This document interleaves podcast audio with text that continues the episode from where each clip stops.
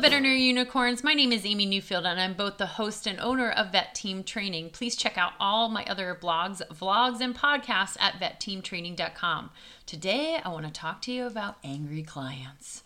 Because my goodness, do we have a lot of angry clients in veterinary medicine? And it's hard because we struggle to deal with clients. So let's kind of break down who the angry client is, why they might be particularly angry, and what we can do about it. First and foremost, we went into this industry because we resonate with pets more than we like people. That is mostly true for a lot of us. No one told me I was going to work with so many people. And it's not just the clients, I've got a whole team of people that I have to work with in my veterinary hospital. There's a lot of people.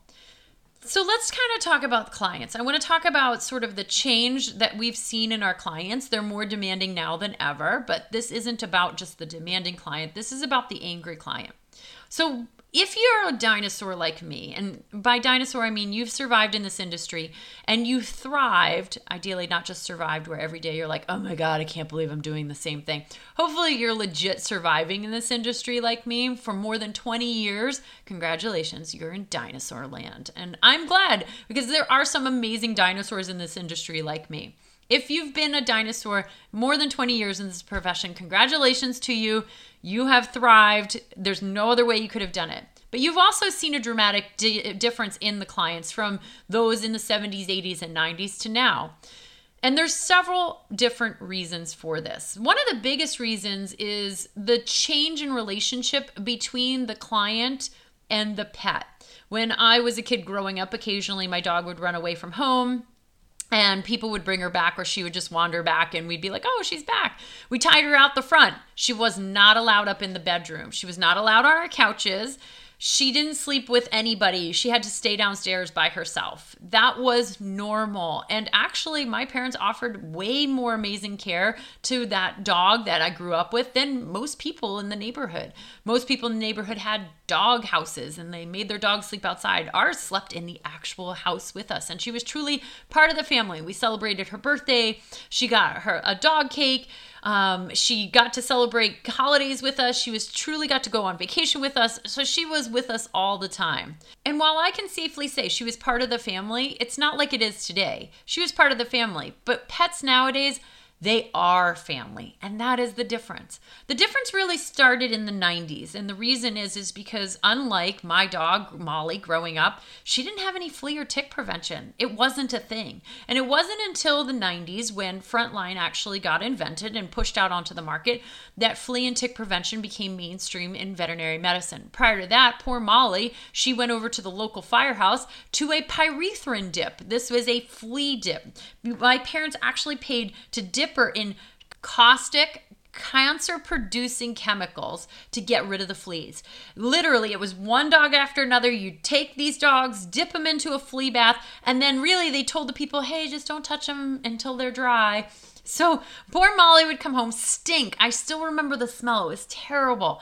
But this was a great way to kill all the fleas. And other than sort of just this weird dust, white dust that you'd put all over them, or these powders you'd put all over them, there wasn't much else that got rid of fleas and nothing that got rid of ticks. So when Frontline came along and you just put drops on the back of the neck and there were no more fleas, guess what happened? Pets are now allowed in the beds. Pets are now allowed on couches. We're hugging our pets more. We're loving our pets more. They're sleeping with us. They're sleeping under the covers with us. This is pretty amazing experience for that human and animal bond. So we can really attribute parasite control as bringing pets even closer to us than it was before. The other thing that has caused demanding of climates is the internet. Love hate relationship. I mean, for those of you who are not dinosaurs, we used to have telephones where you had to stick your finger in a little hole and rotate it around, and that would be number one. And then you have to do it again. And then we got fancy and we could just push buttons into a phone. But there was a cord, and if I wanted a private conversation because I was a teenager and I wanted to hide from my parents, I took this very long cord. It wrapped from my kitchen through my dining room up the stairs and I would hide in the stairs. My parents could hear me. I mean, they could. I don't know why I didn't think my parents couldn't hear me, but there I was whispering into a telephone trying to have a private conversation.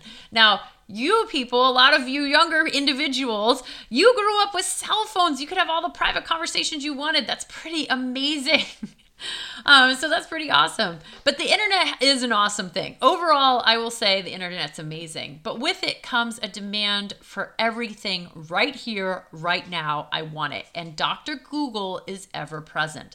And so when you combine our love of our pets and the fact that we want everything immediately because we're so demanding, even I myself have changed. I if I send a text message to a friend and they don't get back to me within an hour or two, are they dead? Did I do something wrong? What's going on? Why haven't they gotten back? What jerks are they? Are you serious? It's been like two hours. Two hours and I don't know what's going on. Are you serious right now? I mean, we used to have to write a letter, put it in the mailbox, send it off, and wait for a reply via an actual letter. Weeks went by, and we were okay with waiting. But we're not okay with waiting now. And so, unfortunately, we now have very demanding clients, but we ourselves are also very demanding. So, let's remember that. And we also have information at our fingertips. So, take all of this information, and this is where we see ourselves with sometimes super angry clients. We have our clients who are very passionate, they love their pets, and they're more demanding than ever. But this isn't about just demanding clients, this is about the angry client. So now we know again, these are our fur babies. These are our fur kids. I'm a dog mom. I'm a dog I'm a cat mom. This is what I am and they are fully integrated into our lives. Now I want you to picture a dog or a cat that is their fur baby getting hit by a car and they need it fixed right now. So I'm going to tell you a story because this actually is predates um, just when the internet was coming of age, sometime in the 90s. Uh, we weren't using it except for email. That was about it. But fax machines, dot matrix printers, all those favorite things are still ever present in the 90s when I was working in the vet clinic. A very big burly guy. His dog got hit by a car. It was a Rottweiler. I'll never forget it because it was such a scarring and traumatizing moment for me but in the moment, as my young 20 something year old self, I couldn't see that I had caused this guy to explode. I actually thought he was completely in the wrong and that he was the problem and that he was the issue. And this is again before, you know, parasite control. So he really loved his pet, even beyond the normal pet love, I'm sure of it. So dog get hit by a car. He brings in to the veterinary hospital. There weren't really even emergency trauma centers in the area. So he comes into his general practice like most people did at that time. And I was the first person up there. I said, Hi, I'm Amy. He's screaming. My dog got hit by a tar- car. Save her, save her. I say, Okay, sir, you wait up here fill out the paperwork. I'm going to go ahead and take her to the back. I will handle this situation. Um, and so I take her to the back and I call the doctor out of a room. The doctor comes running to the back. We're trying to get IV catheter placement when all of a sudden the front desk person comes back and she says, My God, he's really angry. He's demanding to see his dog. He wants to see his dog. And I told him he can't because the team is working on his dog, but he's not getting it and I say to the veterinarian, I've got this. I'll go talk to him. You work on the dog with the rest of the team. And I run back up to the front. First of all, side note, total waste of my time. We'll get into that in a minute. But what am I doing? Here I am as a trained medical professional being pulled away from caring for his dog to deal with this situation, which is annoying me because it's totally this guy's fault in my head. So I go up front and I say to the guy, Sir, I need you to calm down. The veterinarian's working on your dog. Yes, she's very critical. We're doing the best we can to try to save your dog's life. We're going to be up as soon as we have some answers, as soon as she's a little bit more stable. But you need to let the team work in order to save your dog's life. He goes, I just want to see her. I just want to see her. And I said to her, Sir, uh, we just we're doing the best we can. I need to get back there to take care of her. You need to calm down. We are working as fast as we can. I promise you someone's going to be up as soon as we can do that. I run to the back. I'm trying to deal with this dog when all of a sudden less than a minute later, who do you think comes barreling back? That guy. He is now screaming, Where is my dog? What are you guys doing to her? Is she still alive? I'm to sue you if she dies. Are you kidding me? Uh, if she dies, I'm to kill everybody in this hospital. So I looked at the veterinarian snuck out and I called the police because this guy was pounding on the table, screaming. The veterinarian had to stop what she was doing. She needed to direct her attention to this guy, saying to him, "Sir, I'm trying to help your dog. She's she's in shock. We're trying to get a catheter in her. We're trying to get fluids. I need you to calm down." And him screaming, she looks worse than when she came in here. What do you guys do? You're not even, you don't even did anything yet. You've done nothing yet. We called the cops and yeah he they dealt with that. I don't even remember what happened after that situation. What i remember is trying to stabilize this dog and the dog did die and I do remember this guy being very upset that his dog died. I remember, you know, him screaming a whole bunch uh, more at everybody. Um, and it was just a really traumatic situation. I blame that guy. He's a jerk. He needed to let us do our damn job. And I can't even believe, I can't even believe that he got in our way. But then 10 years later, after that, I realized in a moment of clarity that it was my fault and it was my team's fault we had caused that guy to act out of control. Now, everybody's in control of their own emotions. I don't cause somebody to get angry. I don't cause, you know, someone to be sad. That's not my problem. We should all have great control over our emotions. But unfortunately, what we as people do is we can cause an escalation of a behavior that's already there. So this guy already came in angry. He had seen his dog get hit by a car. He was angry at the other driver for hitting his dog. And then he was angry with us because we did not allow him to be with that dog. And so sometimes internally we need to reflect are we causing an escalation or a de escalation to an angry client? And maybe it's not even about the hit by car. Maybe it's over money. They're screaming at you, you cost too much you know, you are money grubbing. I can't believe you're doing this. All you're in it for the money, right? That type of client. Maybe you have caused a medical error and they're screaming at you about this. You caused a burn on my dog. He didn't come in like that. It was a heating pad burn on the surgery table and they're very upset. No matter who this angry client is, here are the facts you need to know. One, you need to worry only about de escalating and keeping you and your team safe and anybody else in the room safe. The exploding angry client, these are the scariest and the worst clients. They're super quick to anger and they're even faster to become aggressive and potentially even physically or verbally threatening. They tend to be impatient, they tend to be sometimes arrogant and again physically or verbally abusive. They put their pet's needs above everyone else's. In that moment with the guy with the Rottweiler, he didn't care who else was in the waiting room. He only cared about his dog and what that looked like. And so, no matter what you do for this client, what you say, even if you're trying to prove a point, nothing's going to stop it. Your job really is only to protect yourself and the team in that building. Your role, again, we've got to focus on de escalation. And so, I always like to think about Yoda. Remember how calm Yoda is? Remember how Yoda has great control of their emotions? You want to remain as calm and polite as possible. If possible, try to remove them and put them into a private area so they can blow off steam without upsetting others. But honestly, some of these angry clients, they plant their feet and they refuse to move. So just let them be where they are. I see this unfortunately happening in veterinary medicine a lot where I see, you know, the the front desk or the manager or the veterinary technicians or veterinarian say, "Sir, ma'am, can you please come in this room so we can talk about it?" And then the client says, "No, I'm not going to move. I want to talk here because no matter what you have to say, all of these people can hear it." And this is where we then make that mistake. Well, I can't talk to you until you come in this room. Eh, that's not true. Actually, that's a complete lie. You have the verbal bandwidth to talk any place, anywhere. And if the client is getting angrier about moving into a room, then let them plant their feet.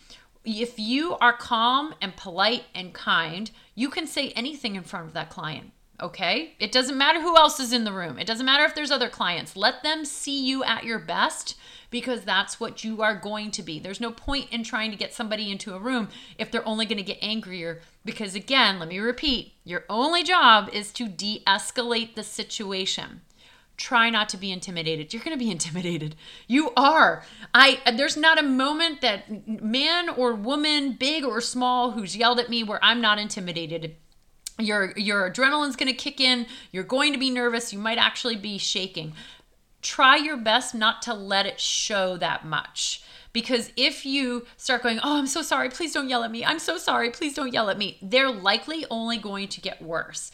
However, if you do the reverse of this, where you puff yourself up and you decide to get angry back, what do you think that angry client's gonna do? They're only going to get worse as well. So again, it doesn't matter if you're right or wrong. It doesn't matter if you, you know, did this amazing surgery and they're yelling at you about the bill and they're being a jerk. That's fine. Save your energy, save your time, just focus on reducing the threat they're not going to hear you. It's not like you're going to prove your point and they're going to be like, you know what? Oh my God, I'm so sorry. Did I just spend 20 minutes yelling at you? I am a complete and utter jerk. I am so sorry that I did that. Wow, you explained yourself so thoroughly that I have now realized I'm a complete jerk and I didn't I don't even know why I was verbally yelling at you. I don't. I have no clue forget it. Save your breath. I've never had a client who's actually converted like that. So instead, say, I am really sorry that you're so upset because you are sorry they are so upset. But that should, unless there was a medical harm done to the pet, that really probably is the only thing that you should be sorry for. You are sorry they're upset. Trust me, it'd be a lot damn easier if they weren't upset. But say, I'm sorry you're upset. I want to help you and your pet, but I can't right now until you calm down. There's a difference between saying, I need you to calm down. That's a direct order, and you're ordering someone who's angry, versus, I can't help you until you calm down. That's a that's a truthful statement. That's acknowledgement of the situation that's happening. Do not take physical threats lightly. End uh, lightly. End the conversation immediately. I'm sorry you're upset, but I can't continue this conversation with you because you're threatening physical violence against myself, the hospital, or the team. Or just say, I'm sorry that you're upset, but I can't continue this conversation with you because you're threatening me. We're going to have to end here. Immediately remove yourself, get to a secure location, call the police. Any physical threats, they're never to be taken lightly. If they threaten you, they're coming after you, they're going to do something to you. Um, you're done. That's in this day and age, uh, even before this day and age, the safest thing to do is not to take those threats lightly try to get to what the bully wants. Repeat it back to you back to them and just confirm that you want to help. You can at this time but you're confirming why they're upset. You're screaming at me and while i want to help you and your pet i can't because your focus i'm my focus is on you screaming at me. When you say the words my f- focus is on you screaming at me and i cannot help you with x y and z they hopefully will understand yeah I, this is going in nowhere. Um, just try to get them to explain to you why they're upset. And say the things like what i hear you saying is i think what i understand you're upset about. And they're going to yell it back to you. Yeah i said i was upset about the bill. What aren't you getting? I just wanted to make sure that's the case. You are screaming at me and i am trying to do my best to help you but I, my focus is on just you yelling at this point you can stop the conversation. Put the power back into your wheelhouse so that you stop that conversation and say, at this point, I've confirmed why you're upset. And I said that I've liked to help you, but you just keep repeating yourself. You're just screaming at me. This is not productive for either one of us. So I'm going to end the conversation here. But I do want to address this. I just need time to digest what you said and I need to calm down you know, too often because of this day and age where everything has to be right here, right now, we think we need to fix all the problems. When someone's verbally screaming at you, just like in any relationship, if you've ever had a hardcore argu- argument with somebody, it's not going to be fixed. It might be through tears and hours later, but this is a client and we don't have that time. And even then, this very unproductive conversation. So, literally just say, can we both just digest what happened and I will get back to you in a few hours or tomorrow? I just really need to think about everything that you said. I really want to give it the time and I can't do that because I'm so upset because you've been yelling at me. And I think that's very reasonable to say. Now, with any angry person, I want you to stay away from these following phrases. And these are good. This is just a life lesson from me to you.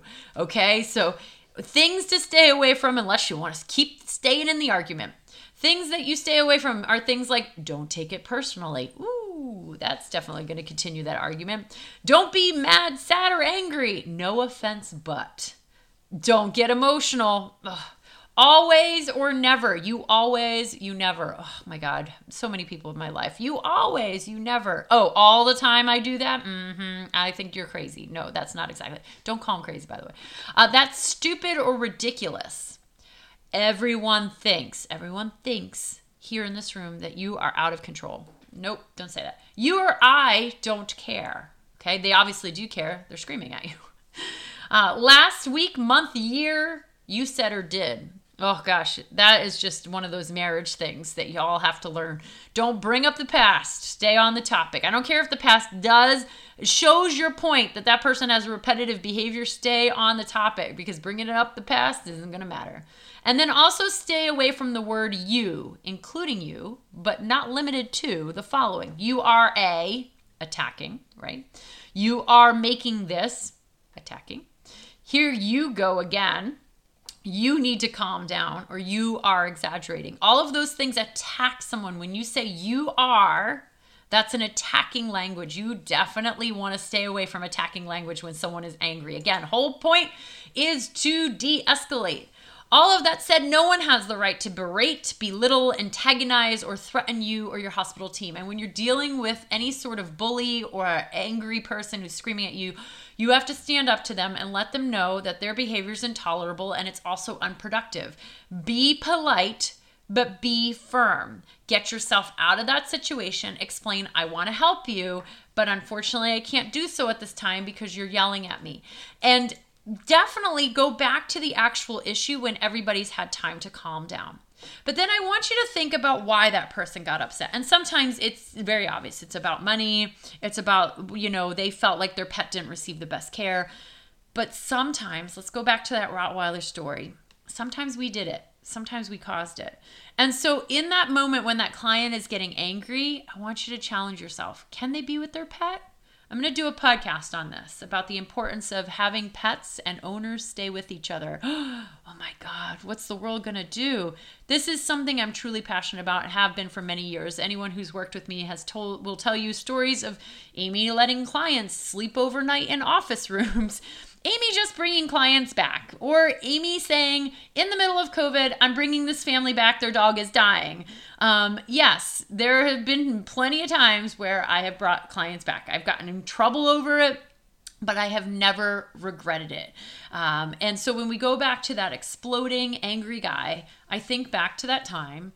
What could I have done to de escalate that situation? All he wanted was to be with his dog because he loves her. That's his fur baby. That's his kid. And again, this predates all that flea and tick prevention. So he really loved his dog and he just wanted to be there. And that dog probably in that moment needed him too. Even if she didn't have the mental state to know where she, he was at, they can hear voices and that helps with hopefully the healing process and hopefully the recovery. In her case, obviously, I don't think anything would have helped, but it certainly would have given that client that time to be with her, and it probably would have de escalated the situation from us. Would he have still been very angry at the person who hit her? Oh, yes. Um, but that it has nothing to do with me. And so, keeping your veterinary clinic safe sometimes means is this client what they are asking is it completely unreasonable? And can i accommodate it? If all they want to do is be with their pet i'm going to challenge you and say why not? Is it that crazy? Because here's the thing i could easily be that guy. Those my pets they are my fur kids. If they got hit by a car and you told me i had to wait up front and i needed to be with them you better let me back or I'm going to act like a raging lunatic. and so, again, I'm not condoning his behavior because how we act, obviously, we have to take responsibility for our own behavior. No one made us do it. No one act crazy. No one told him that, you know, or made him threaten the veterinary hospital. But we also pushed him over an edge. And so when we have that client who's getting angry, let's not push him over the edge. I want you to just think outside the box, but also, again, no one has the right to berate, belittle, antagonize, or threaten you or your hospital team. Don't try to prove a point. You are probably right. It's not worth it. De escalate the situation. Keep yourself and your team safe. Revisit conversations with clients. Certainly, that's okay to do. End the conversation. Don't let it drag on and on. Make sure you stay in control of that conversation by just simply ending it. I hope these tips and tricks have helped. Thank you so much for listening. Keep on being unicorn and check out all my other blogs, vlogs, and podcasts at vetteamtraining.com.